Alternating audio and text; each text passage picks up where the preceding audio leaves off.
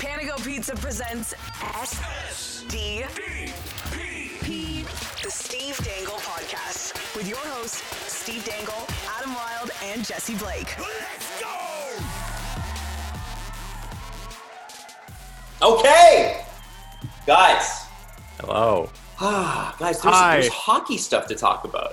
There's hockey stuff to talk about today. Isn't that great? It's great. That's two episodes in a row right now, because last week there was last episode there's a lot of hockey talk too. There's some good stuff. We're looking at the light at the end of the tunnel, and we've got lots, including a couple of Canadian hub cities that are apparently on the market. It's funny, we're finding out more about Canadian hub cities than we are American ones. We don't quite know which hub cities are going to be in the States. We seem to have the two major ones in Canada. So we'll get to what those look like right now and how close each, there's one in the east and one in the west, what they look like in just a little bit. But the first thing we should talk about is the Toronto Maple Leafs making the greatest signing in club history. Bobby Orr. David Clarkson. Finish, Bobby Orr. Bobby Orr with some finish, if you know what I'm saying. Here's my knee. Ah! Oh, that was a good one. Mikko Lehtonen. So this is a guy who was I think he finished fourth in KHL scoring overall. He finished extremely high, and he was the leader of Jokerit of the Continental Hockey League, formerly of the SM Liga. Right. And where are they in terms of like competitiveness? Are they a good team? Jokerit, they were, if I remember correctly, and I'll check this out right now. Jokerit was, they were in the playoffs, like mid Gagarin Cup playoffs. And I want to say they were the first team to just say, guys, we're not playing anymore. Like, because the KHL hadn't shut down operations.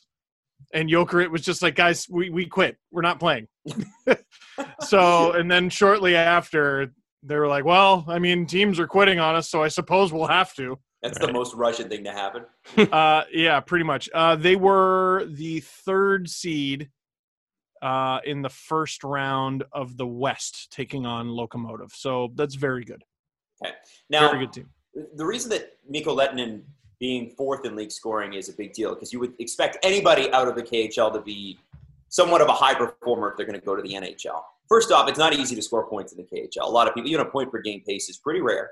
The second thing is this guy's a defenseman. Unfortunately, though, a left-shot defenseman. Yeah, which means he's garbage and the Leafs shouldn't sign him, right? Right, because why would you want to do that? Now, it is interesting because there can be a couple things at play here. Obviously, this is a player who wanted to make the jump. He's 26 years old. Could have an opportunity. If he comes into camp and he bombs, then he can always go back. I mean, that's always possible as well. But I think they're expecting him to be a minimum a top six guy next year. And the question becomes right away, what does that mean for the rest of the Leafs blue line, which is already thin, but a little bit stacked on the left side.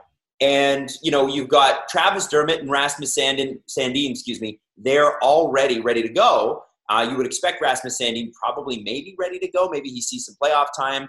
And then if this, say the season starts in December, like we've heard, by December, I would think with some of the games that they're going to play, some of the games the Marlies might play. I mean, I don't know if the AHL is looking at coming back or if they completely canceled. But regardless, you would think that there's going to be a lineup a mile long for that third left-handed shot defenseman spot. Now, that doesn't mean that Travis Dermott, Mikko Lehtonen, or Rasmus Sandin can't play the right side. It just means it's not optimal. And the question, I think, is, firstly, do we have a coach that's willing to explore that? That's willing to explore, like TJ Brody does, playing a left-handed shot defenseman on the right side and sustaining it and, letting him get used to it. Listen, the Leafs defense stinks. By the way, I'm late, Dangle. I don't know if you see my name there. Sorry there, fellas. They're not good. Play your best six defensemen and figure out the handedness later. They're already thin on the right side. They're probably going to lose Tyson Barrie. They're going to lose Cody Ceci. So Justin Holl, if I'm not mistaken, is the only right-handed defender they have signed back there. Oh, and Timothy Liljegren. Mm-hmm. So who doesn't appear to be ready yet. Well, maybe he is, right? here's the thing. So a lot of, you know, we joked about it off the top that Mikko Lehtonen is the best ever, and he's Bobby Orr / Nicholas Lidstrom / Gretzky, but backwards, and all that. Before the Leafs signed him, people were talking about him, calling him one of the best, if not the best defenseman in Europe.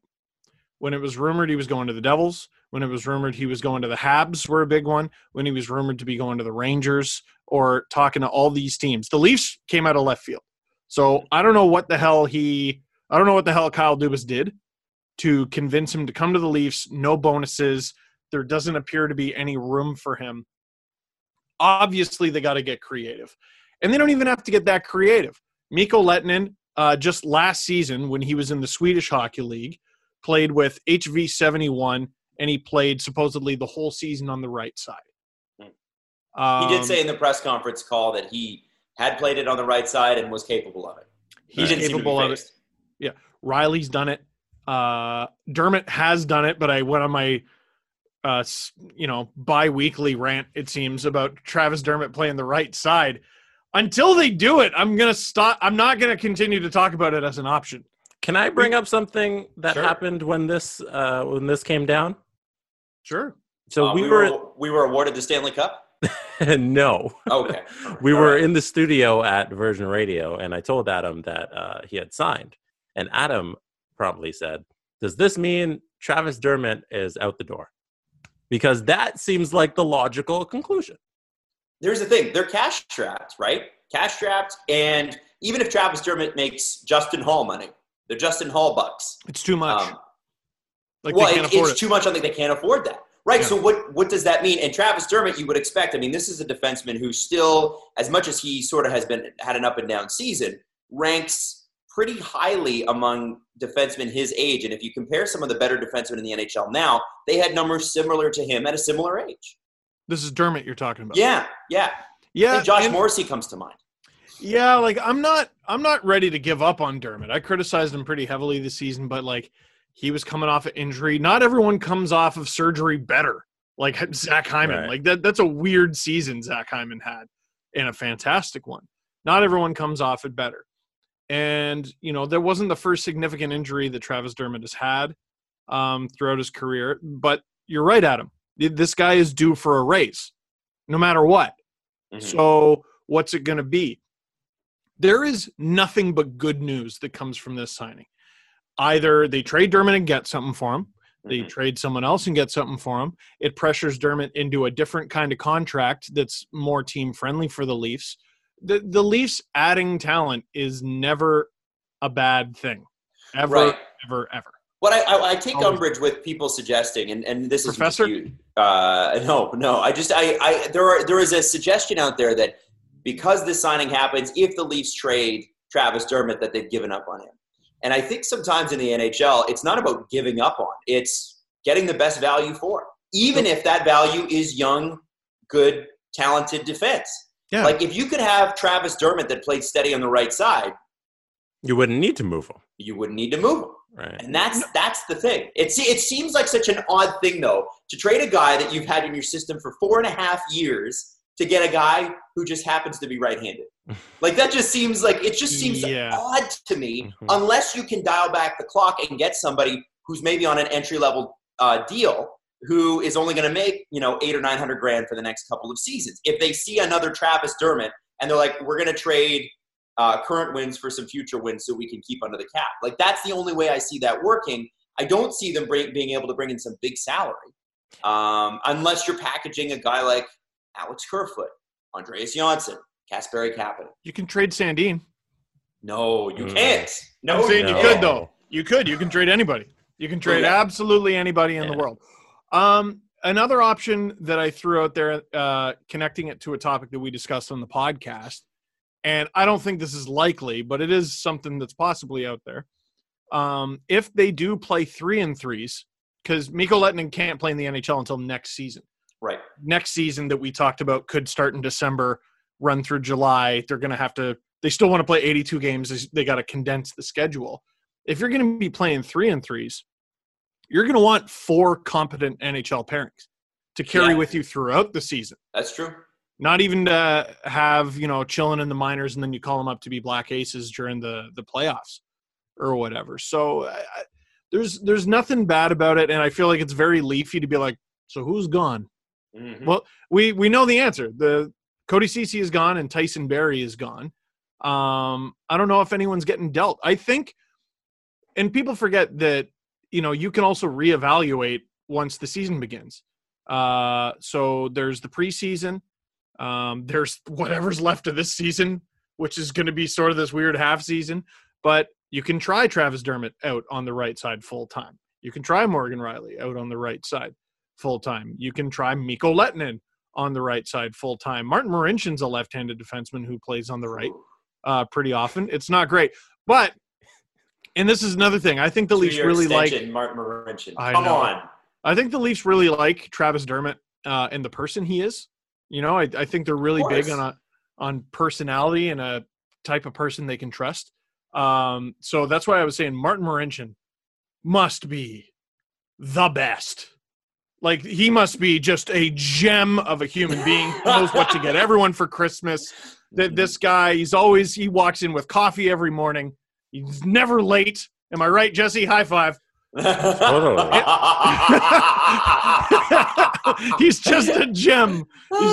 His gem name would be a little different in the Zoom. I don't think it'd be Late Dangle. No it'd be On Time Marty. I have a question. Sure. Why does it seem like it's been years now that the Leafs have had a hole on the right side of their defense, and they haven't been able to plug it with anybody? Why is it every year, every offseason, every trade deadline, they can't just fill this one simple hole that it seems like they have every single year? It's not so simple, unfortunately. You know, there's a reason right-hand defensemen get overpaid throughout the league. There was a number of years. But if it's half a decade, it's a little more simple than that. No, you know? I know. Yeah, you're right. 5 off seasons, enough time. And and you're like, Justin Holl, like, that's crafty. Yeah. But, like, now you're paying him $2 million, and he started to stink as soon as you signed it. So that's a little concerning. We'll have to see how that goes. But I remember for the longest time, the Leafs had a hole on right wing. They had no one. They had, like, I think Ty Domi was, like, their only natural right winger. And now they're stacked. But there's another hole.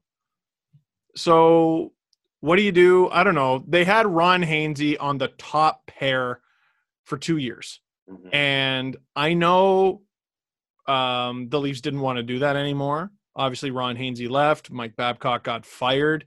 But if the Leafs wanted to make that change that badly, if they hated having him up there that badly, there's things they could have done, and they didn't do it. So, you know, the 3 lefts, 3 rights, it's not the case for most teams throughout the league, I'm pretty sure. Can I weigh in on something too? Mm-hmm. No. So, Jesse. So there's a couple of things at play here. First, and this will anger any of the people that hate Kyle Dubas and love Lou Lamoriello, but there were some bad contracts that needed to be undone. And Patrick Marleau and Nikita Zaitsev cost the Leafs immensely. You know, that first-round pick that went to Carolina for this season probably could have got them what they needed, but they had to get rid of Patrick Marleau. They had to. Nikita Zaitsev, I mean, it cost them Connor Brown, right? I mean, it was sort of like he's the throw-in of value. And you know, another thing they lacked, though, Adam, just to add to what you're saying, is they lacked toughness, and so they took some of the future on the right side and Sean Durzi, and they dealt it to the Kings, and the Kings probably asked for him directly because everyone needs a right-handed defenseman these days. Sorry. Right. Yeah. No. 100%. And I think. I also want to throw out there that a right shot defenseman, the more I've had time to think about it, and it was, you know, I've really kind of been thinking about it since Lehtonen's been signed and I don't have much to do. To me, it's not an issue if the Leafs defense doesn't suck. Are we talking about the handedness of these guys? No. And that's the problem. I think the right-handed part of the defenseman gets overblown. Steve, you made a really good point earlier when you talked about the fact that the Leafs just need to play their 6 best guys. Yes. We don't need to brain fuck this thing into happening. Like, it's just put them out there. Put them out there and let them go and let them play. You know what's crazy is that most hockey players at that level can pass, can shoot, and can skate at a pretty unbelievable level. There's no reason, if they all don't have the right skill sets, obviously you have to trade guys like Polak, Hainsey, that sort of thing, but or let them go to free agency. But in this particular case, the Leafs have a bunch of guys with wheels, with the exception of maybe Jake Muzzin, who's not that fast, but he's a very smart player. And you've got an opportunity here with a coach that's young, and Kyle Dubas, who is young and can influence that coach to say, listen, you're not getting the right shot guy. We're just not going to overpay for that. We have overpaid for star power. Like, you know, Mitch Marner, you could say, oh, a little overpaid. A lot of people say Nylander, a little overpaid. I don't think so. People could argue that with Matthews. Tavares, I don't think you can argue that. I don't even think you can argue it with Matthews anymore. But the point I'm making is the money went to the big stars, which is the philosophy of the team. Mm-hmm. If your overpay is over, we don't have overpay. Now we got to get creative. So it's on the head coach and it's on the players to say, how do we figure this out with what we have? And Kyle, I think, has always done a great job of filling in around the corners. He's always found there's always been somebody else. There's always been somebody else to kind of step up and take that role. And it's either come from the Marlies, it's come from Europe, like we saw it with Mikheyev this year. Even guys like, you know, not that Ozhiganov was that great, but he was fine. He's fine. He was guy. He was guy. NHL player, like he wasn't demoted to the Marlies, you know.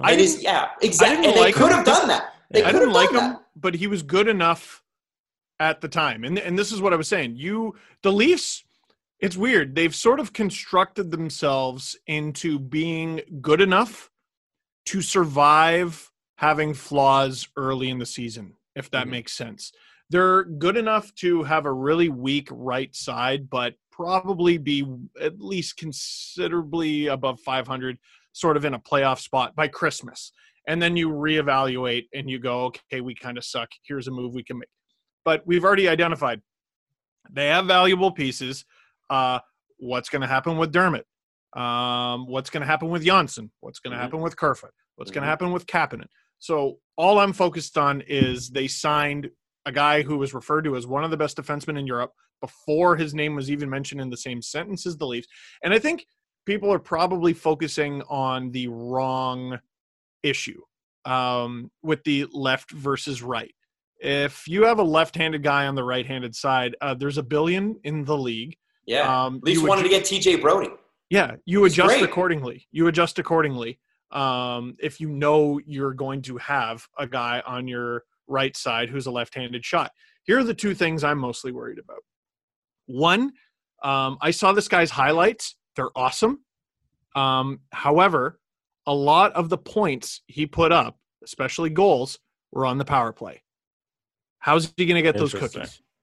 They're saying with Dermott gone, sorry, not Dermott, with Barrie gone, he may be the quarterback of the second PP. Second. Yeah. You know what I mean? So, like, he put up 49 points in 60 KHL games. That's banana sandwich. And also, it's nothing like anything he's put up anywhere in his career. In the SM Liga in Sweden, he put up 24 in 52 games. In the SM Liga in Finland, 29 in 55. In the KHL, all of a sudden, maybe he's playing with better players. He puts up 49. He puts up 20 more points than he's ever scored anywhere else. And a lot of that was the power play. So where's he going to get those cookies? You're probably not going to get a ton on the second power play unit anyway, and I doubt you're going to hand him the first, because it was already enough of an issue taking the first away from Rielly and giving it to Barrie. Now, if there's no Barrie, how are you going to be like, here's a guy you've never heard of? They've already tried. Muzzin has played some power play. Sandin's played some power play, and I actually like them there. So it's just healthy internal competition. But how's he going to put up those points? And beyond that, the biggest issue, the Leafs don't have an issue putting up points. So I don't really care how many points this guy puts up. He's 5'11", a buck 96. Can this guy be a dick to people in front of the net? Can this guy control his gap? Can this guy clear the front of the net for Freddie Anderson? Does this guy have a brain on his shoulders? Can he make a breakout pass? Can he make a breakout pass, for crying out loud? Can he deny zone entries? Can he defend? It's all I'm all I'm looking for. Well, and to that point, Steve, just to add to what you're saying, you said it already. The Leafs are stacked on the right side right now, you know, on the forward position. Oh, yes, yes, yes. So if you're stacked on the right side for the Leafs forward position, that should make it easier on the right side defenseman, should it not? You'd think. And that's sort of the problem that I've been seeing for the last little bit is, like, you're stacked on the left on defense, stacked on the right up front, and pretty good center as well, let's be honest. But you can't make that cross-ice pass, right? You can't do that coming out of your zone. So all the defensemen on the right-hand side needs to do is keep it pretty simple. I mean, if you look at the Boston Bruins, who are the arch nemesis, there's no question. They're not complicated when they do a zone breakout. No. Like, it's a couple passes. And they make it look easy against a team like the Leafs, who are a strong forechecking team. And, you know, we've only ever seen the Babcock Leafs in the playoffs in this iteration. I don't know what Sheldon Keefe's Leafs would look like, especially after a pandemic. But it seems to me that if you could just find a guy, like you said, control your gap, clear the net, be sort of a dick, have a head on your shoulders, he should be able to, like Justin Holl did for a good chunk of the season, figure out how to make a pass to the strong side of the strongest part of this team, which is the right-hand side. Yeah. And so we're in agreement that Lehtonen isn't what the Leafs need. I think he might. No, I wouldn't. No, but in a weird way, because we don't need more offensive-minded players on this team. We need people to stay home and play some defense. I think that stay-home thing is a thing that they don't believe in, Jesse. Well, there is the entire team. I don't think they believe in it. I think that's a crazy way. They don't have to stay home. They need come home defensemen. Yeah. Right? Does that make sense? Do they need have home that for curfew defensemen? Yeah. Because they go to work. The Leafs commute to work. Work is the offensive zone. All five guys. Yeah, they're late for dinner almost every game. Yeah. They're late for dinner. No wonder they're my favorite team. They're always late. So we need come-home defensemen. If Mikko Lehtonen can commute to work and be a come-home defenseman, he'll get along with the Toronto Maple Leafs and their fans just fine. Do we have confidence that he's going to drive his car through traffic and get all the way home? Or is he going to hop on the GO train and maybe it's running late every day because that's what the GO train does and he doesn't make it to Oshawa GO in time? Oh, man, he'll never make it to Oshawa GO on time. you might get to Danforth, but you're not getting to Oshawa GO on time. So the thing, too, is that I think, Jesse, in a lot of cases, the stay-at-home defenseman moniker has gone away because – and this is largely due to the advanced stats community. They basically debunked the idea. Most of the stay-at-home defensemen that we grew up with were just bad. They were just bad. And some of them were at home because they couldn't go anywhere. Right. They didn't have the – they were in a pandemic. Yeah. They were told to stay home. Yeah. Dude, they were on lockdown. Like, please stay in your zone. And I'm not denigrating guys like, you know, Adam Foote and things. You know, there are guys. There are guys who were good defense. Like, you know, but what the – and I hate to bring up The Last Dance because I haven't seen the latest two episodes. We're going to have to hold up on our reviews of that. Pretty good. The Leafs need a Dennis Rodman. Real bad. Yeah. Real bad. And I don't know if it's forward or defense. I would like it to be on defense. But there's an attitude that he got from Detroit, and if you haven't seen this, my God, you need to see it. It's poetry. That you know, you could see the Jordan Bulls teams, and I said this before, there is such a, at least as a Leaf fan, you can draw a lot from those Jordan Bulls teams at the end of the 80s. High offense, super exciting. Not great at defense. And, you know, Jordan's winning Defensive Player of the Year, scoring title, MVP, can't get past the second round. And Leafs can't even get past the first yet. I think if you got the talent that they have, you know, they had Pippen and Jordan and Horace Grant. You need a mean SOB. And I think eventually someone's going to develop into that. You see flashes of that with Kapanen. You see flashes of that with Muzzin. And maybe it's by committee rather than just being one guy, but there definitely seems to be that element of, and I'm sure the Leafs have all watched that. It's either got to develop from within or they have to go and find it. And I definitely still think that there's room for that. I don't think they need to make an entire line out of guys like that, like the Leafs used to, an almost unplayable fourth line, for instance, which we used to have 5 years ago. But when we talk about where this team will need to get next. The high-end talent is there, and it's developing, and it's getting better and scarier and scarier. The defense needs to sort itself out. You need to have some come-home defensemen, but you do need to have someone who knocks people off their game. Well, and who are the biggest pests in the league right now? The biggest high-talent pests? Brad Marchand. Brad Marchand.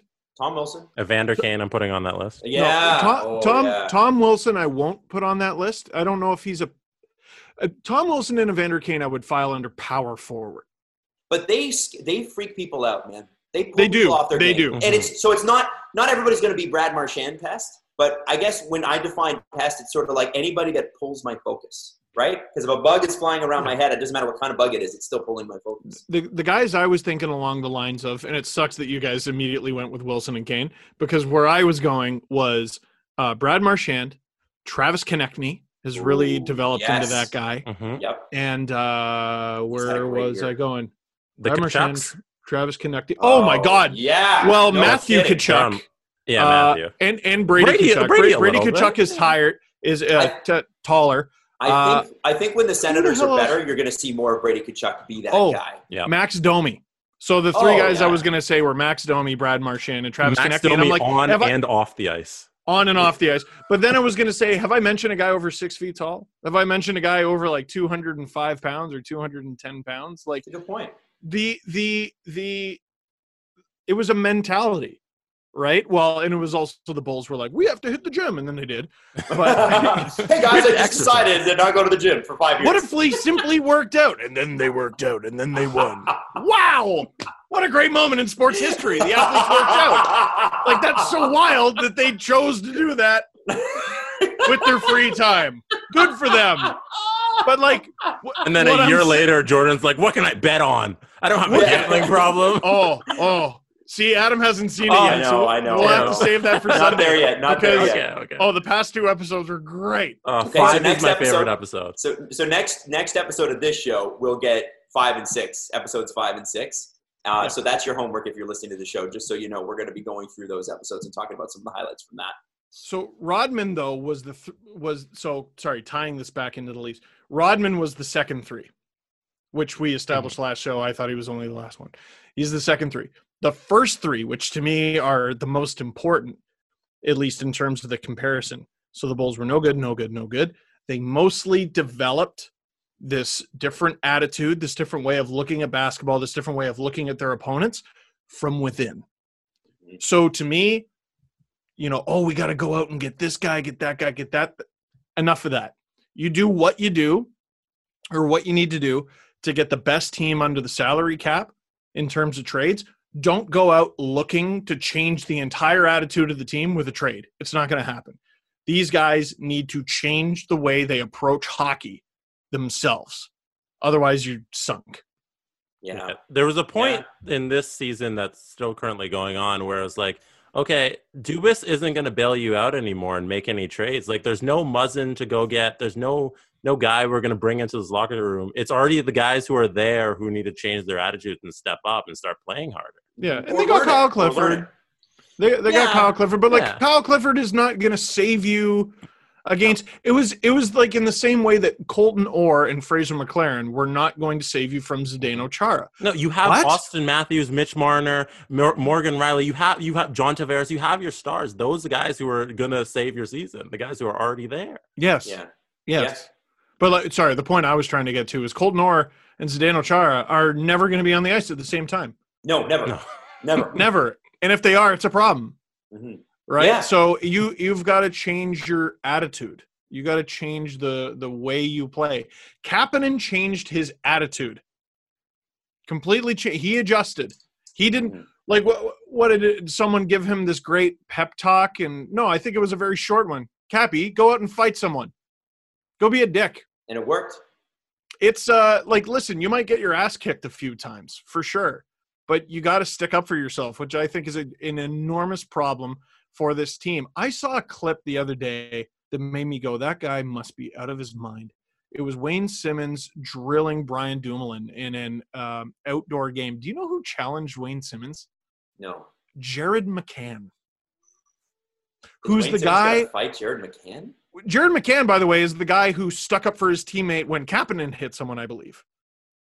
And then so he went after Kapanen. And so, like, I'm not saying everyone needs a Jared McCann, but I'm saying you don't need to be this giant bruiser to stick up for yourself and stick up for your teammates. Jared McCann is friggin' – he's a bone rack. Let me try to find out Jared McCann. I respect him that he did stand up. And we said this last episode, but the Leafs need to get away from they don't outwardly complain that much. Maybe we as fans need to get away from complaining about how the game isn't called by the rules. I mean, it's friggin' not. But I don't know that that's going to help, right? Like that's just like not... the Chara flipping someone's stick with his own stick, like that stuff. I'm going to complain about that forever. I will bitch about that. Thank you very much. Well, because it's so ridiculous. It's so over the top ridiculous. But anyway, so I don't know how we got to the psychology session about the Leafs from Mikko Lehtonen. It doesn't matter. It's just all a big, long, winding road. The most concerning thing to me about Mikko Lehtonen that I've read or extrapolated so far from video, I was worried about the power play cookies. And also, he had the old job interview, what's your greatest weakness? It was, I'm just really hard on myself. And that what he said? I think someone said it for him, like, he's very hard on himself. And, if he has a bad game, and I'm like, and you chose to sign in Toronto, like over New Jersey? Yeah. Well, hopefully he can't read English. Hopefully. And hopefully he doesn't like hot dogs. I like that he's 26, so it's, very little assembly required. Mm-hmm. He's got to adjust to North American ice, but But if he takes things personally, then, he's in the wrong market. Well, there's a difference between being hard on yourself and taking things personally. So I'm going to hope that taking things personally is not what they meant. Okay. And we'll see. We'll see what happens, guys. I think it's good to add talent. It's good to have this conversation. And it's nice to talk about bloody hockey. Now, we do have to move on to the next subject, okay? Sure. So the next subject is Maple Leaf Sports and Entertainment, confirmed by the Ontario government, have been in contact with the Ontario government about being one of the host cities for the NHL. Now, Prime Minister Justin Trudeau has already said that any player crossing the border, even for work, is going to have to go through 2 weeks of quarantine. Those are the rules. Yep. So if, let's say, the entire Atlantic Division crosses the border to hang out in Toronto and play games here, every single one of them is going to have to sit in a hotel room for 2 straight weeks in a city that is opening up. I don't know if you know this about Toronto, but May and June are fabulous months to be here. And it's going to be really, really hard to pull off. Weird May so far. Weird, yeah, but that's the thing. May is the hopeful month. May's Wednesday or Thursday. Yeah. For June is Friday. You can feel something. And I'm just thinking, I'm looking at this, and I think, first off, I do think Toronto's a perfect city for it. You need for a hub city to be a hub city in this particular situation. Montreal would be great too, but you you can't have a I don't think you can have a non-playoff hub city. I just don't know if that makes sense. Some Habs fans would argue that they're still in the playoff hunt. They're not. But if Montreal was in the playoffs, I would imagine that would be part of it too. And I wonder if MLSE has offered to share some of the costs or something there. I mean, there's got to be – it's interesting that Toronto stepped up so quickly, but I guess it shouldn't be surprising. The other city, and Ryan Rashog reported this, is Edmonton. Now, they would obviously probably host their division. I was actually hoping that Toronto would be the only hub city, and that way Edmonton and Calgary would have to play all their playoff games here. But Edmonton and the province apparently have made some progress, according to Ryan Rashog today. Ryan Rashog of TSN, that is. So there is letter, best network. Letter, yeah. Ooh, garbage. So we do know that both places are talking. There are no announcements yet. Here's the thing, guys. You know what I hate? So let's say the playoffs start. Ryan Rashog? No, I don't hate Ryan Rashog. I don't know Ryan Rashog. I'm sure he's a great guy. Here's what I want to know. Okay, so here's what happens. Okay, so the Leafs play Tampa Bay in the first round, for instance. Let's say the playoffs start. Sure. Okay. And so if the playoffs started today, okay, based on what the standings were exactly when the season ended. I just want to look up the standings right now. Because here's what I want. I want to throw something at you. Because Boston is miles ahead of even Tampa. They're 8 points. Tampa was making a hard push. But Tampa, it's tough to make up 8 points in the NHL. Right. Boston right now, if the playoffs started today and we didn't even out or roll it back to 68 games or whatever, Columbus and Boston would be playing, which almost seems unfair. Columbus is scrappy, but that seems unfair. Now, if the Leafs, whether or not the Leafs make it through Tampa, mm-hmm. there's a fairly good chance that Brad Marchand gets to win another playoff round on Toronto Maple Leaf ice. That's where I'm going. Oh, and you know exactly how he's going to handle that. He's going to. There's going to be no one there.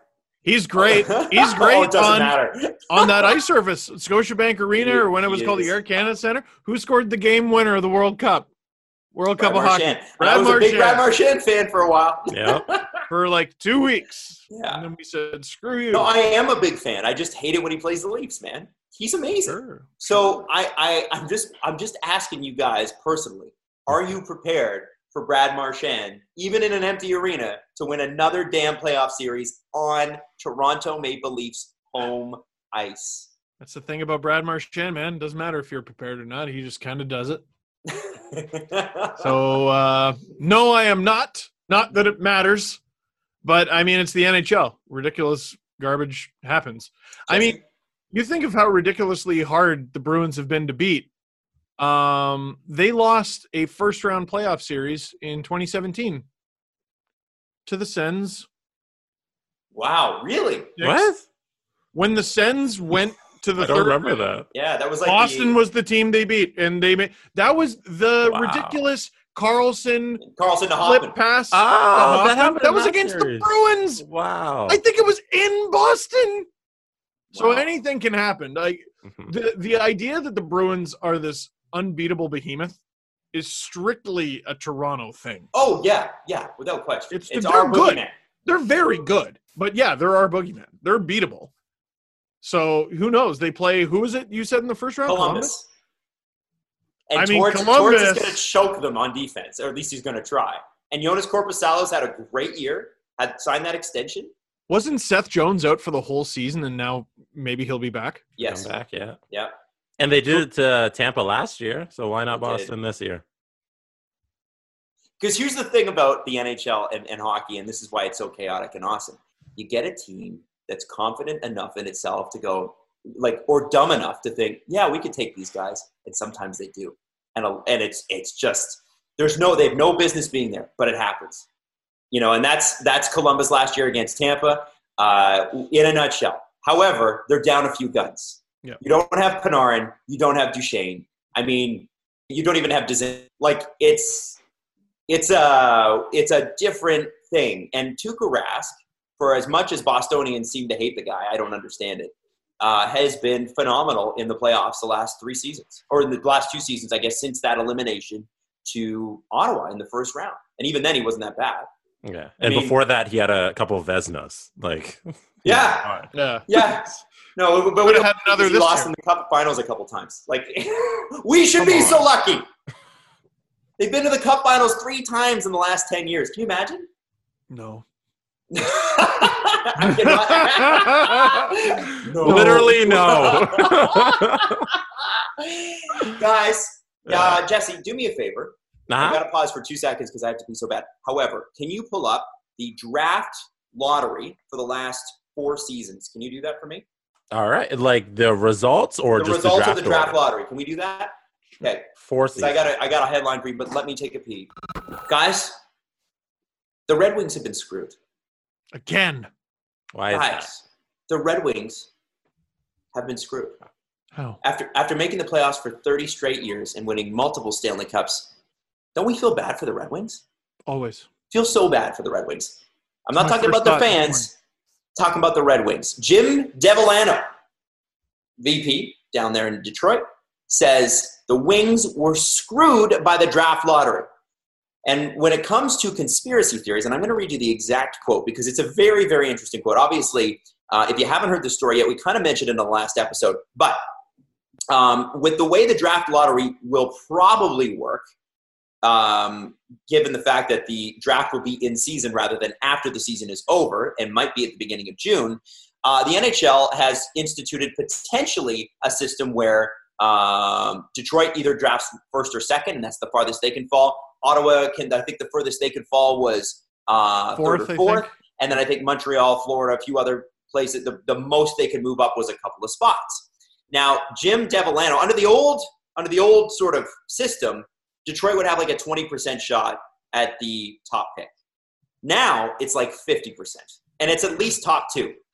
And so people said, you know, you guys tanked, and now you've gotten lucky, quote unquote, because of a pandemic. Although that's a tough argument to make. I'm going to be honest. Come on. Yeah, there's lots of words in the English language. Sure. And let's maybe not use that one. But the Red Wings won 17 of 71 games this year. And Jim Devolano said to all the conspiracy theorists out there, to those people who say that, they don't know what they're talking about. We got screwed by the lottery. That's factual. So here's what I want to do. And I didn't look this up intentionally. Wait. He didn't follow that up with an explanation? No. That's why I wanted to bring it up. Now, if you're a Detroit Red Wings fan, you probably already have this answer. But for the other 30 franchise fans, I figured this would be good to take a look at. Detroit has been, for 4 straight seasons, one of the worst teams in the league, right? So how high have they drafted, and have they fallen every single year? Jesse, starting with 2016, what are we looking at? Where did they draft, and do you have an idea of where they fell from, if they fell at all? Yeah, I got it right up here in front of me. So in 2015-16 season, the Detroit Red Wings finished 15th overall in the league. They did make the playoffs that year. And they drafted in the first round. They drafted 20th overall in the first round. Did they? Oh, so that was from the year. The Rangers via Arizona.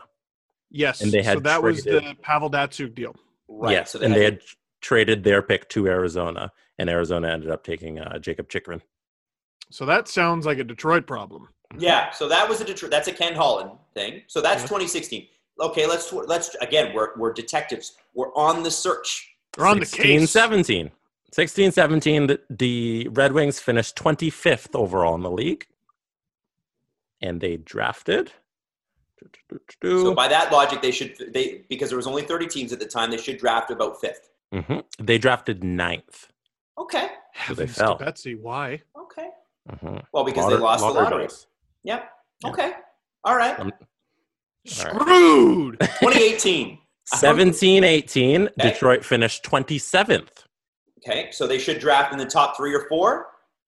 They should draft 1, 2, 3, 4, 5th, because 31 games. Oh, there's Vegas now. Right, of course. Yes. They should draft 5th, and they drafted 6th. Well, heavens, why? The lottery balls didn't fall in their favor. Right. They drafted 6th. All right. So 18-19, they finished 28th. So they should draft 4th. Mm-hmm. And they ended up drafting 6th. They fell 2 spots. Gosh. And this year they ended up in last place, so they should draft first. There you go. Those are the results.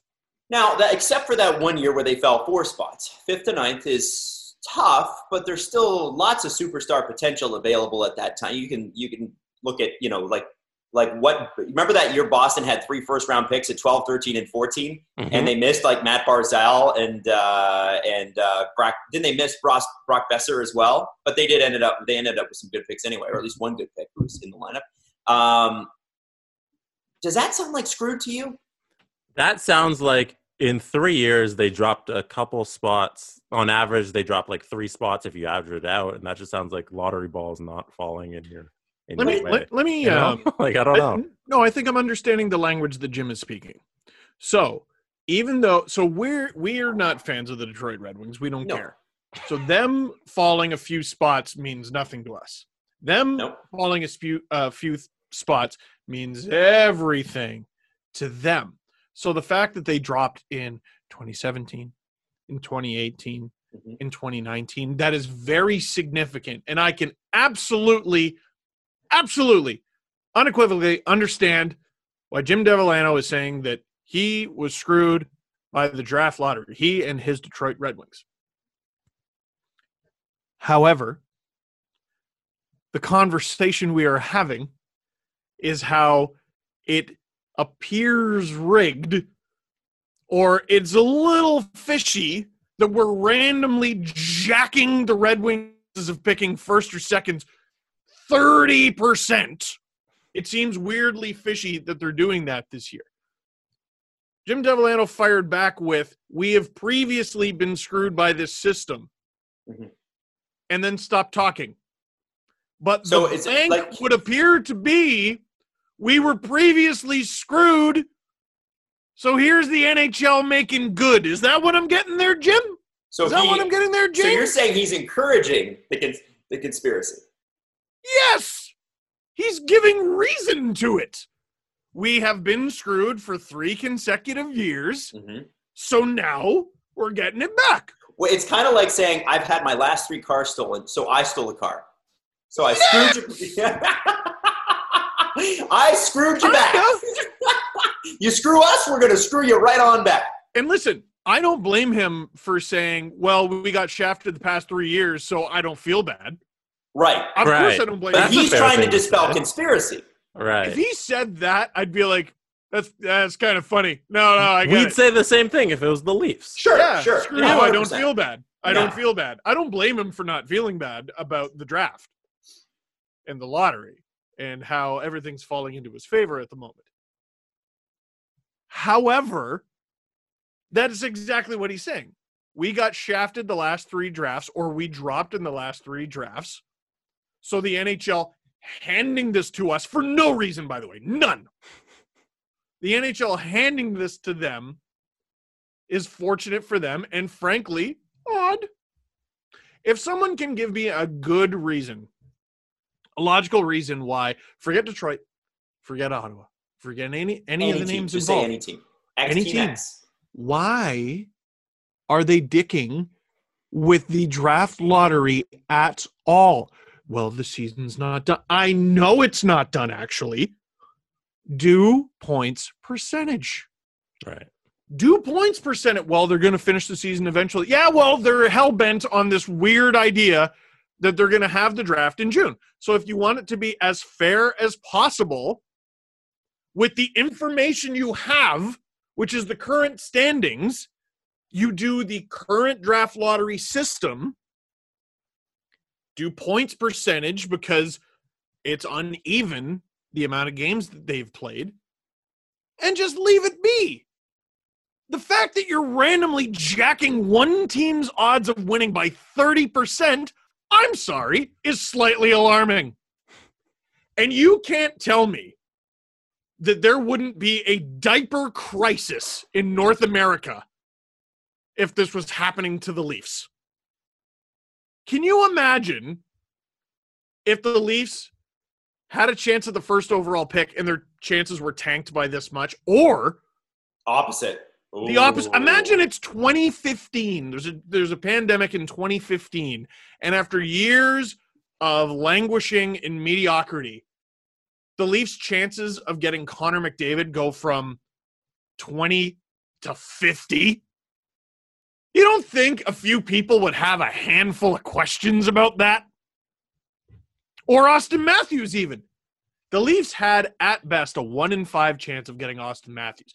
And where did he almost go? Where was he 1 lottery ball away from going? Arizona. Montreal. Oh, Montreal. Not Arizona. Montreal. And we would have had a couple questions. But still, it would have been a 1 in 5 chance, and we lost. That's the draft lottery. If this was Edmonton right now, people also would have been up in arms. Yes. Yes. There's a couple teams. Right. They were my second team growing up. I don't really think of them, to be honest. It has nothing to do with them, but it is weird that the team with the best chance of winning, that happens to be Detroit, all of a sudden got their chances of picking first jacked to 50% based on what? Based on best? Based on best. No, worst. Worst. Based on worst. The Detroit worst wings. So now, Jim Devolano being like, we got screwed the past few years, which is why I don't feel bad, only makes me more suspicious. Right. And it's yet another example of an NHL executive talking when they super ought to not. Can I ask another thing? And let me just put this forward. And I think Detroit fans will actually agree with this. Now, listen, I'm happy for Detroit fans. If I'm a Detroit fan, I'm thrilled. I don't give a shit. Ah, screw you guys. I got it. From here. Like, totally, 100%. Nobody's saying that. But, and I think Detroit fans will 1,000% agree with me. Detroit, in my opinion, in the last few drafts where they got quote-unquote screwed, in fact screwed themselves. Detroit never committed to being one way or the other. They never committed to a full rebuild. They never committed to signing big players. They kept saying, well, I think there was like a little bit of talk, well, maybe we can convince Tavares. No.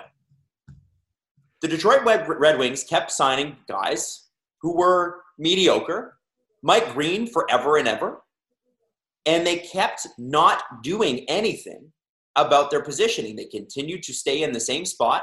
They would sign, we'll throw some money at Trevor Daley. Why not? What a weird deal. Had Detroit under Ken Holland actually committed to a rebuild, this would have been over. They wouldn't have been screwed by the draft lottery because they wouldn't have been able to. If Detroit was as bad as they are now under Stevie Yzerman, because Steve Yzerman is a smart man, he knows he's got to take the bullet this year and start to build a great team here, and they've got some great prospects in the minors. This rebuild could have been sped up a year and a half, maybe 2 years. If they had just been like, you know what? We're coming to the end. We had to offload the Datsyuk contract in, 15 or 16? So we don't have our first-round pick, but we're picking 20th. That's not bad. We're going to have a bad couple seasons, and then we're going to come back with some great, young, incredible talent. And instead, they sort of went into this limbo mode, like, no, we're still – the Atlantic Division's loaded with talent, but we still think we have a shot. That was the attitude they had. And I think that for Jim Devolano to say – oh, we were screwed by the draft. No, you put yourself in position to be screwed by the draft. You put yourself in a position where you had a very little shot at a high draft pick and a very big shot of falling off. You finished 25th. That's what you get. Most teams that finish 25th, 26th end up picking 6, 7, 8, man. That's what happens. And by the way, that's the way a lottery works. If I were to buy a lottery ticket today and I lose, do I call the Ontario Lottery and Gaming Corporation and say, hey, guys, you screwed me because I didn't win? I just learned today that that's how you're supposed to do it. That's not how a lottery works. That's not how a lottery works. A lottery works with a ball falling in to a hole and going down a little tube and then landing at random.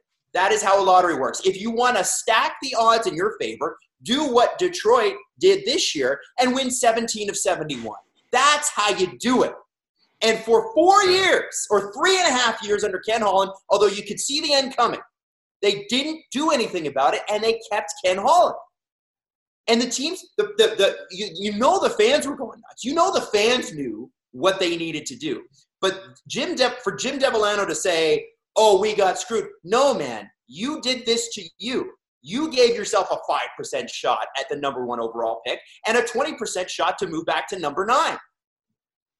It's percentages. What did you think was going to happen? They're numbers. You're a numbers person. You should know that. What did he think was going to happen? Exactly what he wanted to happen, which is every rich guy's response to everything, it seems. Yeah. And I think all of this was evident in 2015-16 when they held on for every last morsel just to make the playoffs in 8th place. Why? Like, they didn't need to finish it. They could have torn it down in that 15-16, that 15 off season. And now 5 years later, you would have been 5 years ahead of where you should have been. And you couldn't tank then. To that point, Jesse, and I would love to do this. If one of you doesn't mind looking this up right now. Sure. If you committed to a rebuild when they should have, which is when Mike Babcock left, right? Because they just clawed their way in and Gus Nyquist went on a roll and it was 2015. It was crazy, right? That was 2015. 15, why did they need to trade the Datsyuk year? Why couldn't they, if they had committed to a rebuild, they could have eaten it. They could have eaten that. They could have had, they could have had Jacob Chychrun, maybe not the guy they would have wanted, maybe not the guy they would have picked. Why did they have to trade 1 year of Pavel Datsyuk's ghost contract to Arizona? Why would you have to do that? And this is the point. You screwed yourself, Detroit. And this is not the fans. This is the management. This is the Red Wings. The Red Wings screwed themselves. Like I'm looking at the players they've drafted from the 2015 draft. Only one player has played in the NHL so far, and that's Evgeny Svechnikov, and that's the second best Svechnikov. Hold on, what about Zadina? No, he was 2018. No, sorry. Not since. This is sorry. Can you imagine? Okay, I was like, oh, they'd be way worse. 2016, they've had three players play. Philip Hronik, who is good. Good player. Yeah, good defenseman. Like him. Dennis Cholowski, who's a strange player, sort of following the Winged Wheel podcast. The Red Wings yo-yo him way too much. Right. But he's a first-round pick, has potential. And Giovanni Smith, who I want to say had his first career goal against the Leafs, but 3 points in 21 games. So they were really – he's a second-round pick, but he was one of those guys who was sort of thrust into a terrible lineup when they were really digging deep. 2017, which is pretty recent, to be fair, they picked 1, 2, 3, 4, 5, 6, 7, 8, 9, 10, 11 guys, which is a lot of guys. They've two of them have played, and they've gotten 19 points combined out of them. 18 in 62 games from Michael Rasmussen, and 1 point in 16 games from Gustav Lindstrom. Zadina, another guy who up and down, and obviously 2019 they guarded those guys very close to the chest. Sure, so. and that was the right thing to do, but that's Yzerman taking over. The problem for me here is when you look at the history, and again, this is all far gone. This is a Ken Holland administration, and I know that he had significant amount of leash because of the success they'd had in the past. But I cannot, after 7 years on this podcast, this is our seventh season, believe that the Leafs are talking about – Leafs literally came in and lifted Detroit's idea. We're going to have a top-down organization all the way through. That's what Detroit had when we started the show. And they abandoned now it's completely the opposite.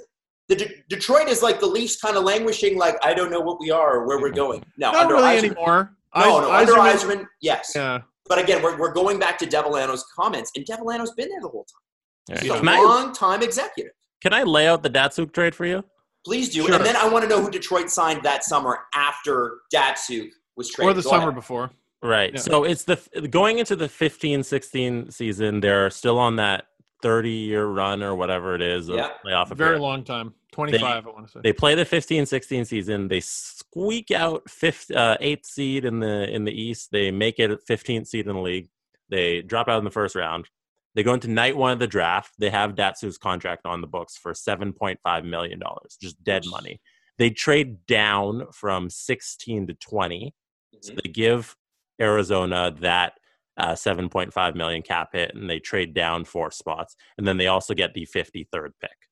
Okay. That's not a bad trade. That is super inexpensive. They get the 20th pick and the 53rd pick, but then the 16th pick that Arizona takes ends up being Jacob Chikrin. And then the 20th pick is Dennis Cholowski, who has not quite developed into the player they thought. He's a defenseman, though, so, like, who knows? But, like, looking at the 2016 draft, I was looking at other players. That is the risk you take when you trade down, right? If you think that's your guy, that's the risk you take. Can't fault him for that. I was looking at guys they missed out on from 2016. I'm looking at the 10 picks after Cholowski. I'm like, there's no one who really stands out. Second round, god damn it, every single one passed on hits. Alex DeBrincat at least once. Wow, it so makes me crazy. Even at the time, everybody was like, strap this man. We knew forever it was a bad idea, and they did it anyway. Everybody, not just Detroit. Toronto, man. Leafs twice. It's crazy when everybody is saying a thing and then it happens. You know, maybe you should have listened to everybody's idea. I remember that was Subban. too. Yeah. He was this guy who everyone knew was going to be good. Mm-hmm. Let's take him in the second round anyway, and he was awesome. Although I will say, Igor Korshkov has a higher goals per game than Alex DeBrincat and points per game. 1 goal, 1 game. Boom. Oh. Well, that settles it. Nail in the coffin. Sorry, DeBrincat. Go home. Should have never got rid of Mark Hunter, like I've been saying the whole time. Should have never got rid of him. Oof. No, I just – and what's great is I don't actually think we're going to get much pushback from Detroit fans, because if we talk about they've kind of drafted bad, they'll be like, yeah, we know. But who did they sign that summer? Why did they need to clear that spot? Right. That's what I want to know. I'll pull it up. You know, what does Detroit's roster look like in the 16-17 season? Yeah, here you look on Cap Friendly there, Jesse. I'm looking on NHL Trade Tracker to see if they made any acquisitions. When was this? Summer 16-17. Yeah, summer 16. Summer 16. So at the draft, there was... I got one. Thomas Vanek was signed up. Oh, my God, really? That's Zetterberg's last season. For cheap, though? $2.6 million. What are you doing? Right. What are you doing? Franz Nielsen, 6-year deal, $31.5 million. That summer? No, that wasn't the same summer. That was the bad summer. That was the bad summer for everyone. Was the Andrew Ladd, Nielsen. Who else was signed that summer? Darren Helm, $19.2 million for 5 years. Why was Darren Helm signed for 5 years? Wait, I'm sorry. To confirm, Jesse, I'm sorry. These are all Red Wings. Nielsen and Helm were the same summer as Datsyuk? And Vanek, yes. They were going for a 31. Like, they thought they had a team. Steve Ott, 1-year deal, league men. Leaguemen. Yeah, but you just spent $10 million on Helm and Nielsen. Right. Yeah. Anything under 1.5, I'm not going to jump over too much, but Nielsen, what? Yeah, that's what you trade Datsyuk to do. They're still going for it, which is ridiculous. But they clearly, like, you have Zetterberg, who was still the team-leading scorer at the end of that season at 68 points. But, like, the next closest was Gus Nyquist, you know? And maybe they thought, and I think a lot of people did, like, "Whoa, is this a superstar in the making? Right? Is this the guy?"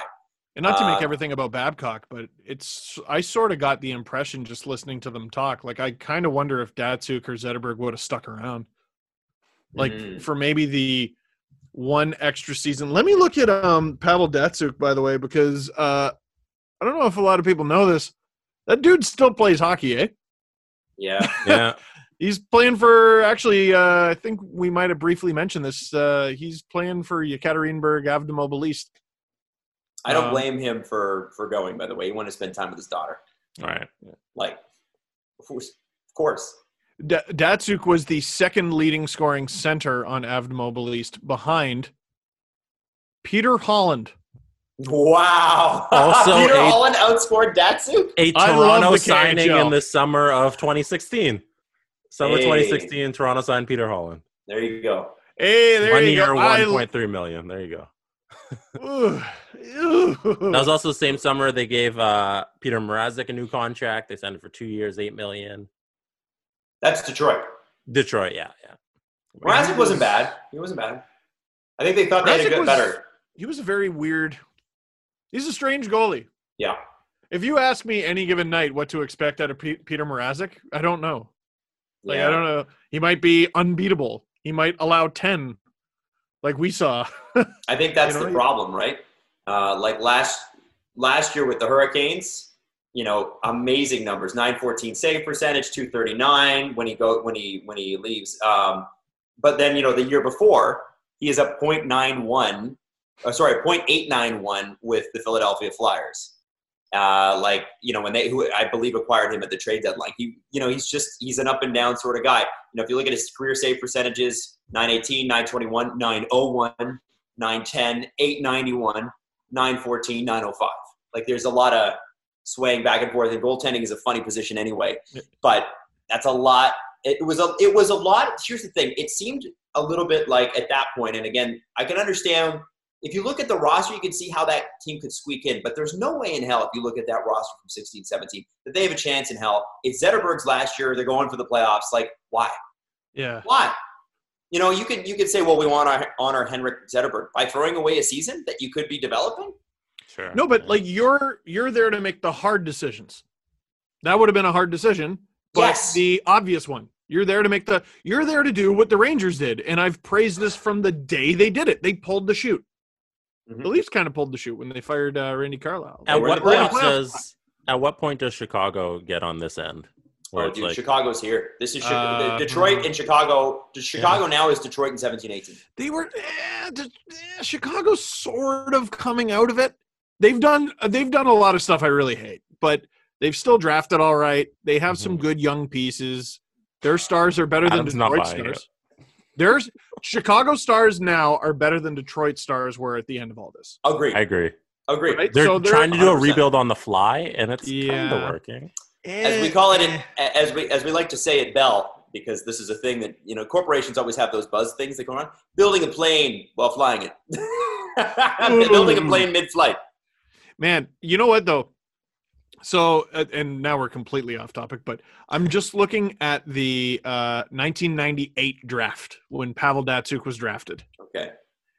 And it's a great example of where scouting has come from since then. 1998, I mean, it wasn't that long ago, but it was also 22 years ago, so maybe it was. Pavel Datsyuk is third in scoring from the 1998 draft. He was picked in the 6th round. If you look at other guys picked in like the later rounds, the next highest scoring guy outside of the first 3 rounds was Andrei Markov in the 6th round. So there's another Russian the league completely missed entirely. 8th round, Michael Ryder. So there's a Canadian. 5th round, Yaroslav Spacek. 5th round, Michael Samuelson. 4th round, Alexei Ponikarovsky. There's a guy. 6th round, Alish Kotelik. Like, it just seemed like Europe and Russia were not scouted well at all at the time, which is wild because Sweden, Finland, the Czech Republic, Russia, they've been hockey powerhouses for a lot longer than 22 years. Mm-hmm. And it just seemed like, I don't know, no one really scouted it. Nope. It's true. Or they did it poorly. Yeah, they did. Actually, that was one of the things that gave the Blue Jays an edge in the late 80s. I think was it Puerto Rico or Cuba that they had scouts in that, like the Dominican Republic. Dominican, yes. And that's where Robbie Alomar was found, right? Yeah. So they had, like, no other team went to the Dominican. Mm-hmm. And so the Jays did, and they found yeah, sorry.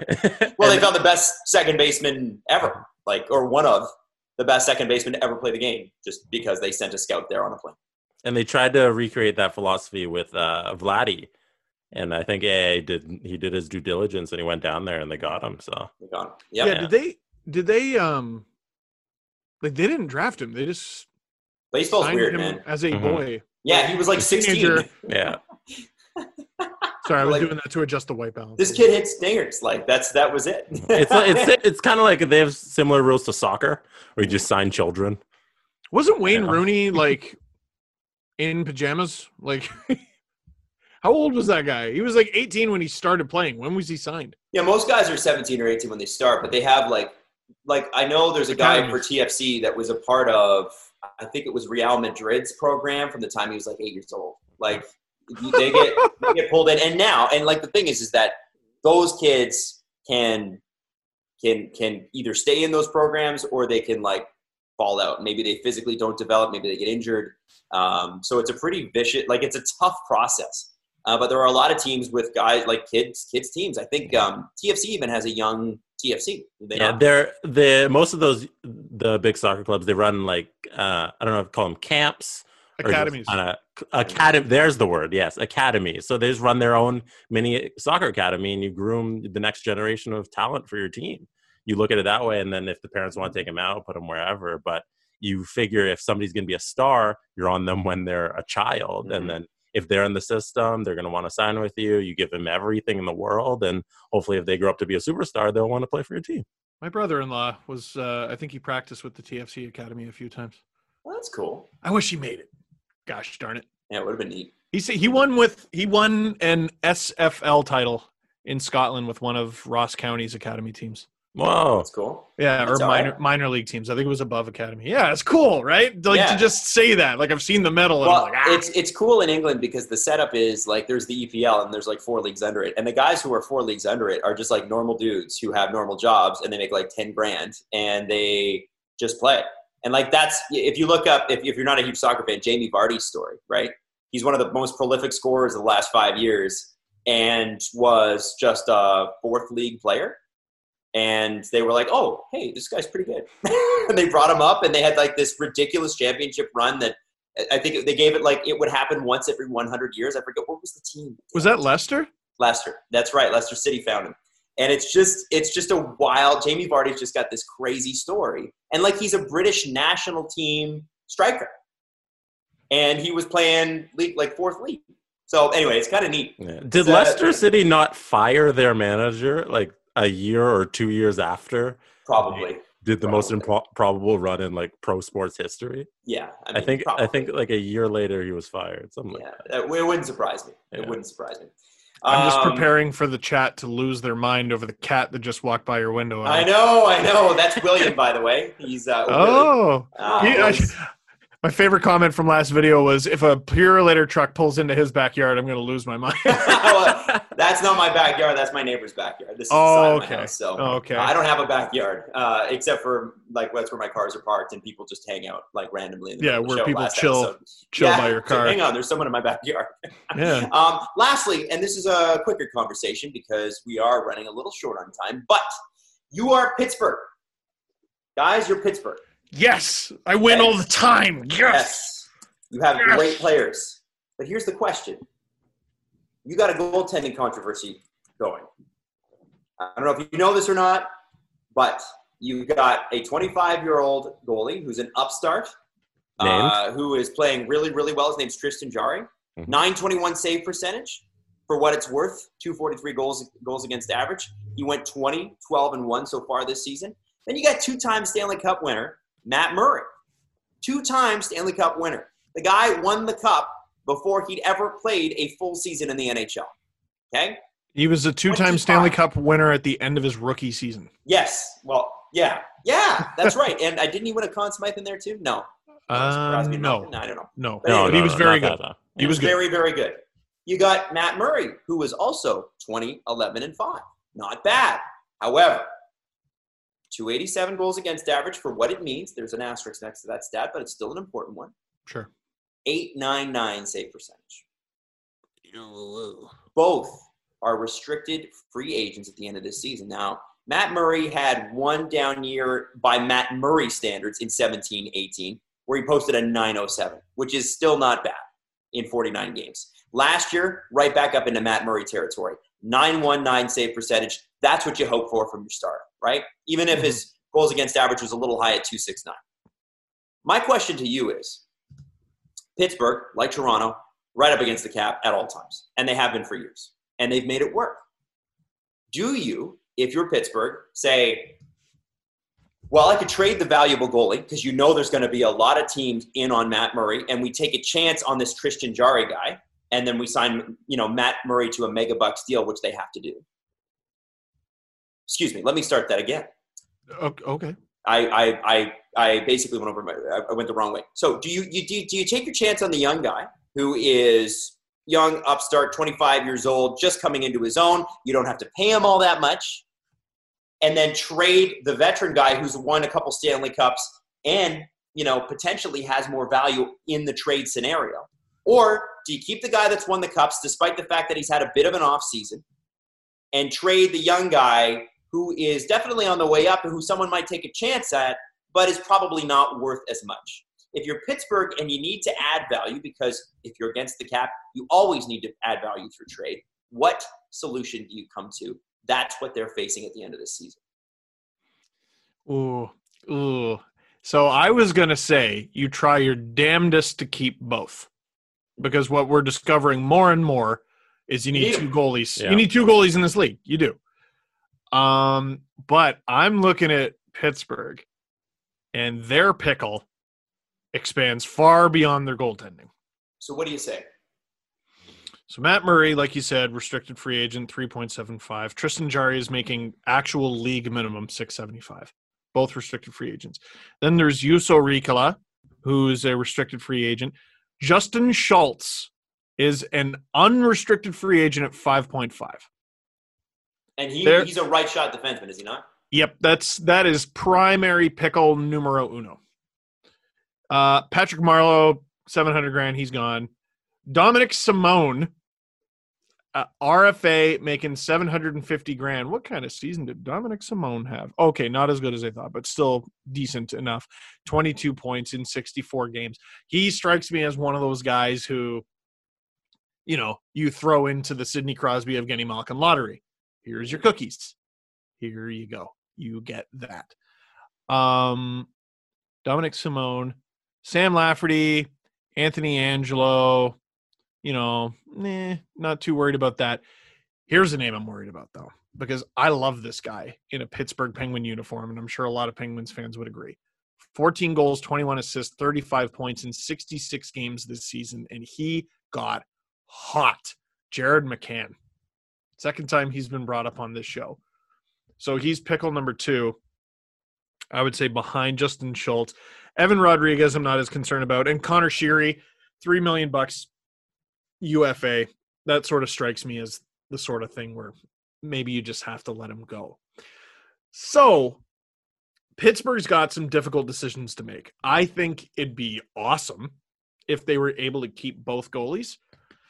I'm not totally certain that's going to be able to happen. Now, I have less than 100 games experience as an NHL goalie.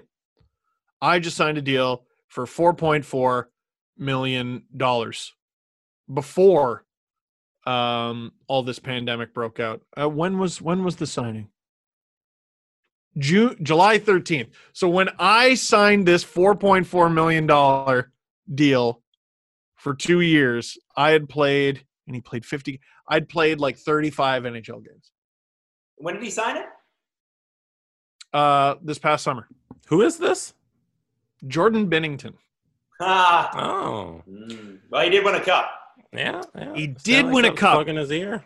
So his contract is fascinating to me if I'm an Edmonton Oilers fan, because there's Matt Murray, who obviously won 2 cups. He's played far more games. But he's already signed his thank you for winning us a cup deal. And we all thought he was going to get a big old raise. He was going to be one of the best goalies in the league, and it's just not happening. But if you're Tristan Jarry, you've had mean to say Edmonton Oilers? Did I say Oilers? You said Oilers, yeah. That's why I was wondering where I was going. That's weird. Why did I say that? I don't know. Sorry to interrupt. Maybe I was looking at Justin Schultz. I don't know. Anyway, so if I'm Matt Murray, I can't ask for one of the best goalies in the league money. So that goes in Pittsburgh's favor. Like, can he ask for a raise? Oh, Matt Murray? Yeah. Yes. Dude, he's coming off he can ask for it, but he's coming off a dog shit season. Steve, he'll get it from someone.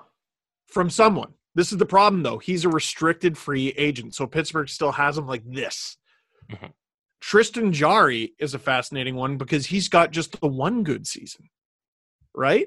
So there might be a scenario where I guess it just depends how much of a sweet talker Jim Rutherford is, because there could be a scenario where you keep both. It's just going to be extremely difficult. And I'm looking at the Penguins' long-term injury reserve. They got Jake Gensel there. So the salary cap that I'm seeing here, they're using up a ton of LTIR. Didn't they just get Jason Zucker too? They just got Jason Zucker, who has 3 seasons left at 5.5. Oh, to be the Pittsburgh Penguins, though. This is the type of problem you strive to have.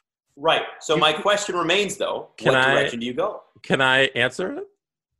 You go ahead. Okay. You go ahead while I try to actually answer Adam's thing. I am going to go to our history buff, Adam Wylde. Uh-oh. And I'm going to ask you a question to answer this question. Okay. Complete this phrase. The best predictor of future performance is? Past success. The Pittsburgh Penguins have shown past success in getting rid of their Stanley Cup winning goaltender who's been there for a little bit and going. Actually, they paid a first to get rid of him, too. To get rid of Martin. This time, I think they'll be collecting a first for it. A second. And it was a second. Oh, was it a second? Okay. All right. Okay. But still. And going with the younger, unproven goalie. In the case of Matt Murray, he had already won a Stanley Cup, but Jarry's already proven that he can win. So I think Pittsburgh will follow the Pittsburgh Penguin model and just go with Justin Jarry. Here's the thing, though, about your younger thing. Tristan Jarry is 1 month younger. No, sorry. 1 month older than Matt Murray. Right, but it had a different development curve, right? Yes. Younger in the sense that he's going to command less money and that he seems to have a longer prime in front of him. Extremely important wrinkle in all of this. in one season, I played 14 games, threw up a 921. The next season, I played 36 games, threw up a 916. Not as good, but I played more games and still very good. Casey DeSmith, who is signed to the Pittsburgh Penguins for this season and the next two after at, what is it, 1.25? So you're saying they have three good goalies? Yes. That's exactly what I'm saying. So they're making a move.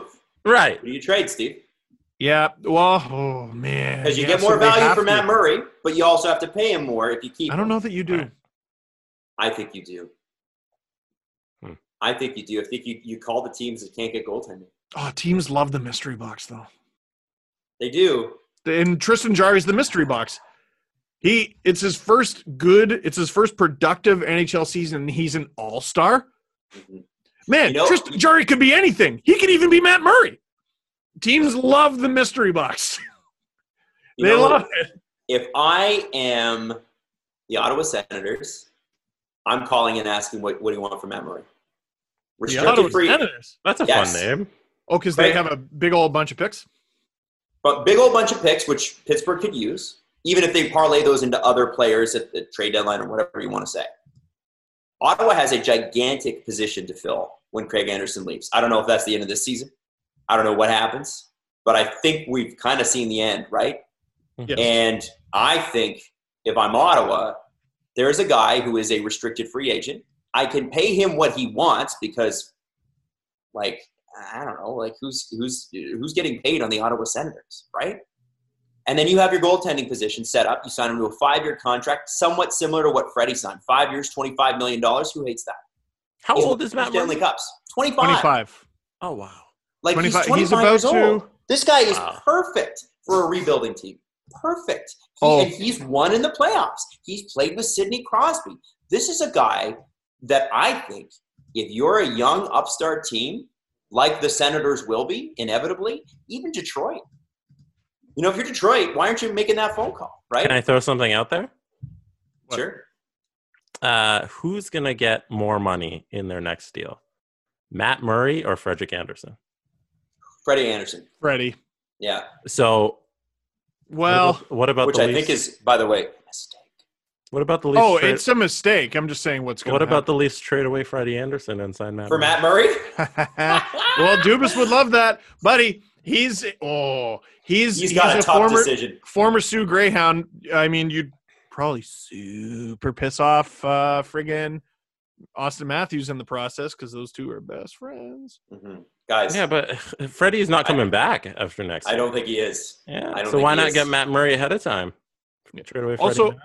I'm sorry, I made a mistake. Matt Murray's about to turn 26, so Tristan Jarry is actually a year younger. Okay, well, again, we're talking about the difference of 1 month or 11 months. It doesn't matter. It's not a huge thing. The point is that we are looking at a goaltending situation, much like New York, where someone's got to go.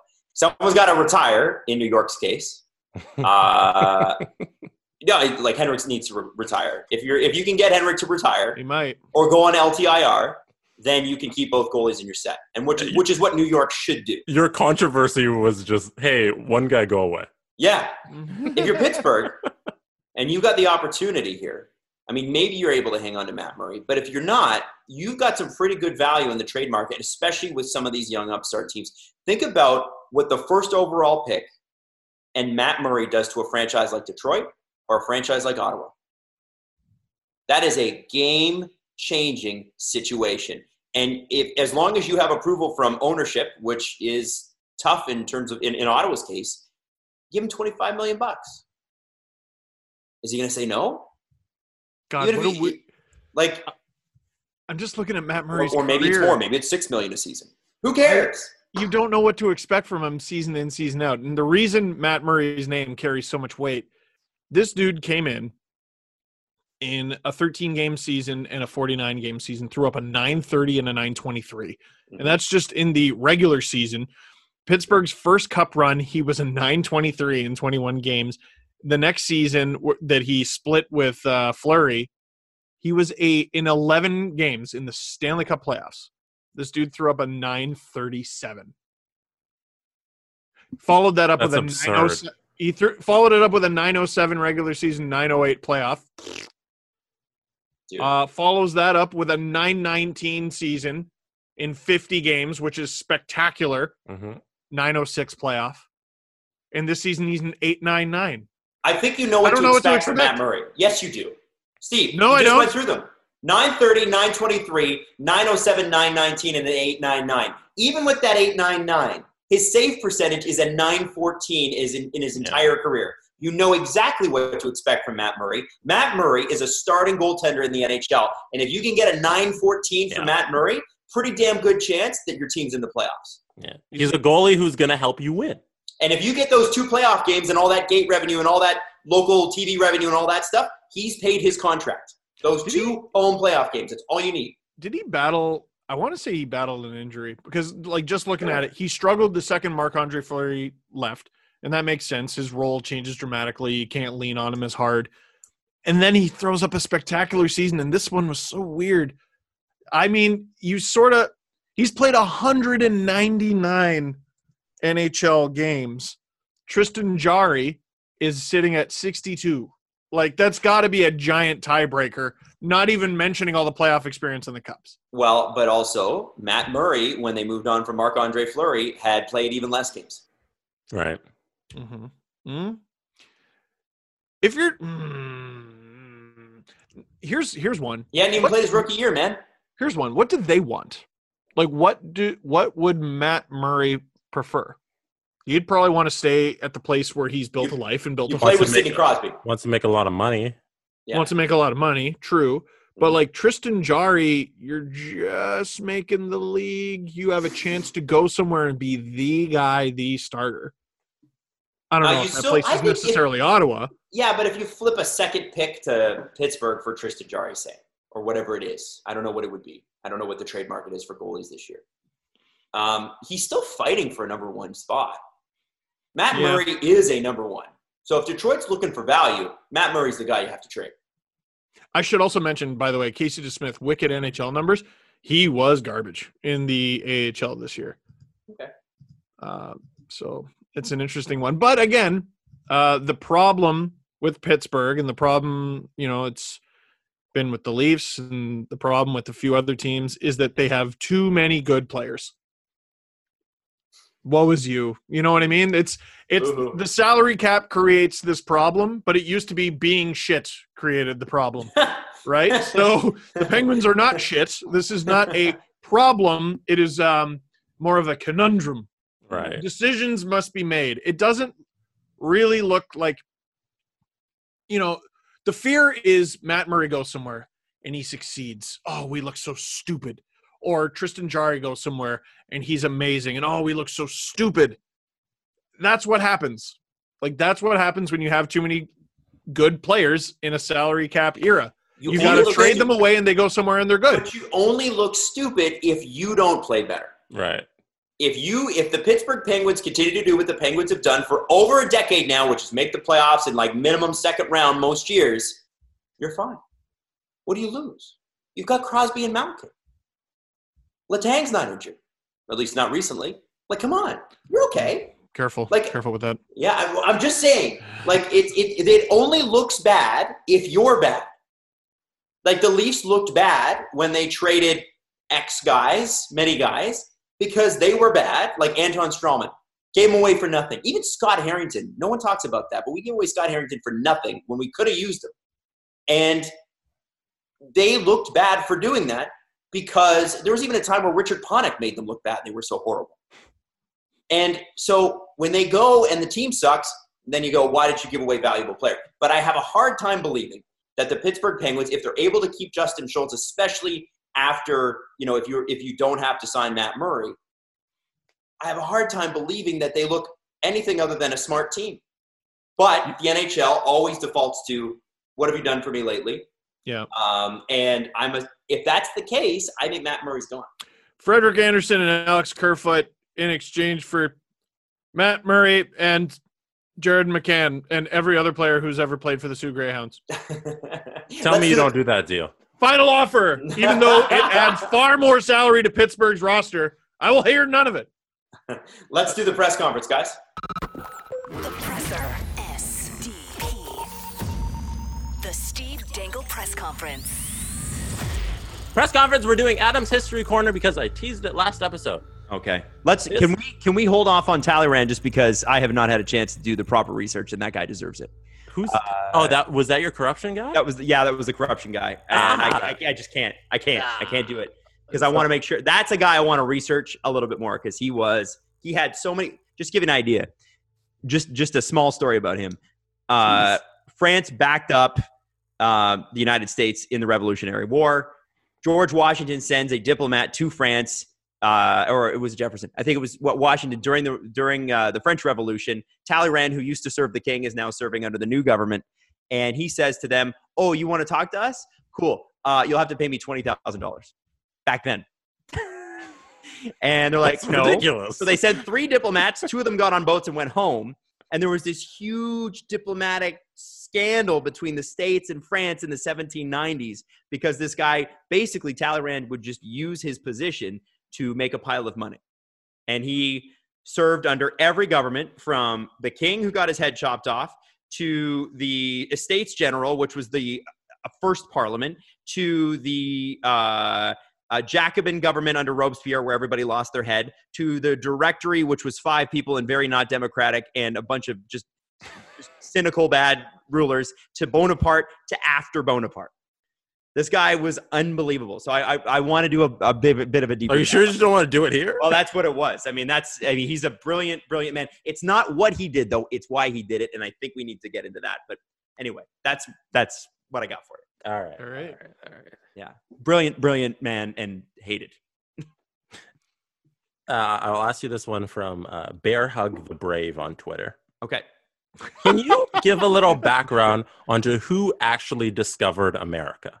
Not the Native Americans, because history decided that they don't count. Mm-hmm. But in terms of Christopher Columbus and Life, am I saying that correctly? Erickson, that would be the Viking guy in the 11th century, I think. Yeah. So okay. So have any insight on that? Let me just say this: it's weird that to say that humanity discovered North America in the last several centuries is a joke. Obviously, there were people here for several thousand years, and that happened when there was what we speculate was a land bridge between Asia and North America that during a very cold period where people would have crossed the ice, come down through like the Yukon and Alaska and that sort of thing, and made their way into the North and South American continent.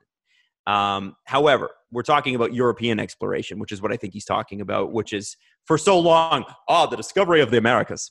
I don't know much about Leif Erikson, but I do know that there were Viking settlements and they found them in Newfoundland and other places where, the Vikings actually, sailed these longboats, which were not that long, maybe 100 feet long, and rowed them like across the Atlantic Ocean. And you think about that. In the 100 years ago or 120 years ago, it took several weeks to get across on a steamer. Like the Titanic was going to take a week at least. So you think about that, right? And so how long you're at sea for months in this tiny little boat, and the fact that anyone survived the journey that they had, they didn't know how many supplies they should bring. They didn't know what kind of water they should bring. They just sailed and said, "That's what we're going to do." Christopher Columbus. How far we got? Yeah, exactly. Can you imagine the boldness that you have to do something like that in a wooden boat? And there's a handful of guys on that boat who aren't so worried about starving as much as they are worried about falling off the edge of the earth. Right, because that's what they believed. Yes. Now, Christopher Columbus, who was actually an Italian, he basically theorized that the earth was, I think, 4,000 kilometers smaller than it is. And he thought that if he sailed, they were discovering again, in quotes, hard quotes, discovering India, that it existed, or rediscovering, because Alexander the Great had been in there and that sort of thing. So from a Eurocentric perception, how do we get all the riches of India, all the spices, the silks, the everything else that they loved about India and trading with India? How do we get that to Spain faster? And in fact, Christopher Columbus wanted to do that for Italy. But the Italians turned him down, and I think the French turned him down too. But the Spanish Empire, which was the greatest empire in the world at that time, said, yeah, we'll fund the expedition. Wasn't it, stupid question, wasn't it the Portuguese? Portuguese had a big empire as well, but Spain was, I think, more powerful at that point. You know more than me.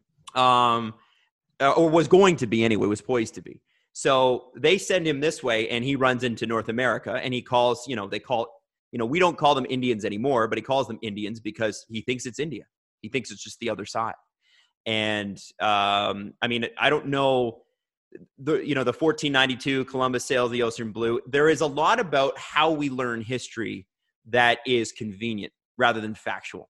It's so that you get the basics of what happened for people that don't care. So that at least they know, okay, so like, I guess we've known about this place for 500 years and I don't have to think about it ever again. I don't care. What's Kim Kardashian up to? What's my favorite hockey team up to? Most people just do not give a shit. So the way they teach history, oftentimes, because history requires nuance, it requires reading things, several different sources on the same subject, and it requires an ability and a desire to see things outside of the lens of the era that you grew up in.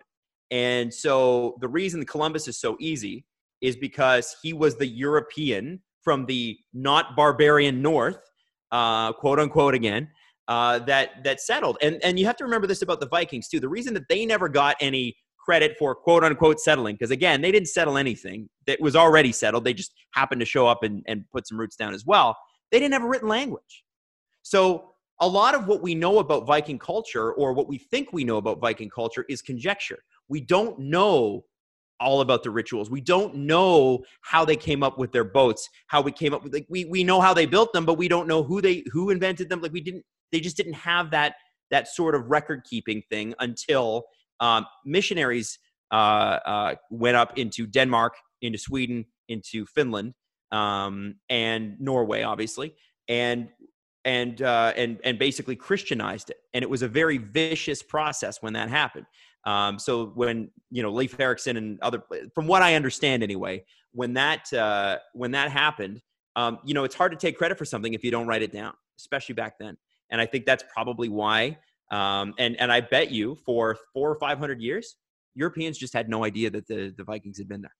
And it's only recently that we're like, oh, hey, that's Viking stuff in North America. Weird. How could that have happened? And then you go. But that would just be, that's all I have. I run out of steam. That was very good. Along the similar vein, the Easter Island heads is weird, really, right? It's an interesting. Where is that, Adam? Easter Island is in, isn't off the coast of Nova Scotia? Isn't it Canada? Let me look. There's a really shitty History Channel show on it too. Curse of Easter. There's Oak Island, Easter Island. Chile. Oh wait, that's Chile. So I got my islands mixed up. But yes, the heads are crazy. And the story behind the heads is crazy. Oh, those little head thingies. Those rock head things. Yes, because they go down like 20 or 30 feet.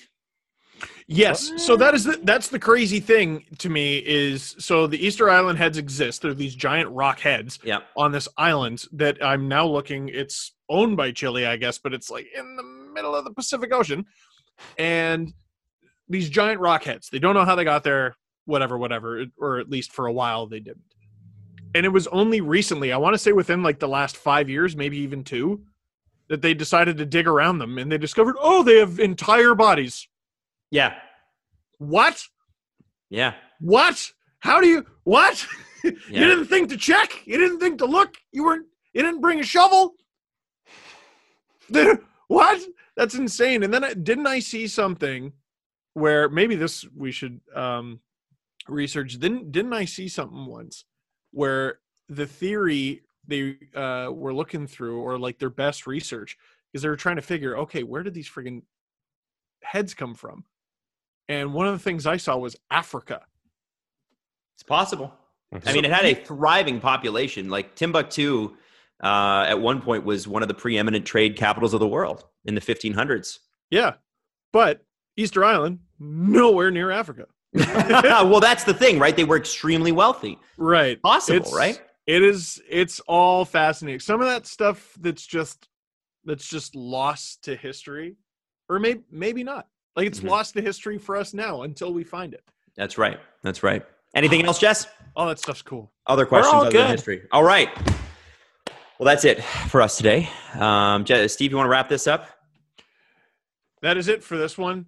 Thank you very much for watching. Click like if you like this video. Click subscribe if you really liked it. Tell all your friends that if the show starts at 2, that's when you should probably show up. Can we go to Easter Island and film a YouTube video? It'd be pretty tough. Can we eat a bunch of hot dogs on Easter Island? Whoa, maybe. I feel like I read something about it not being very nice there. Oh. Wow. All right. Guys, I'll see you later.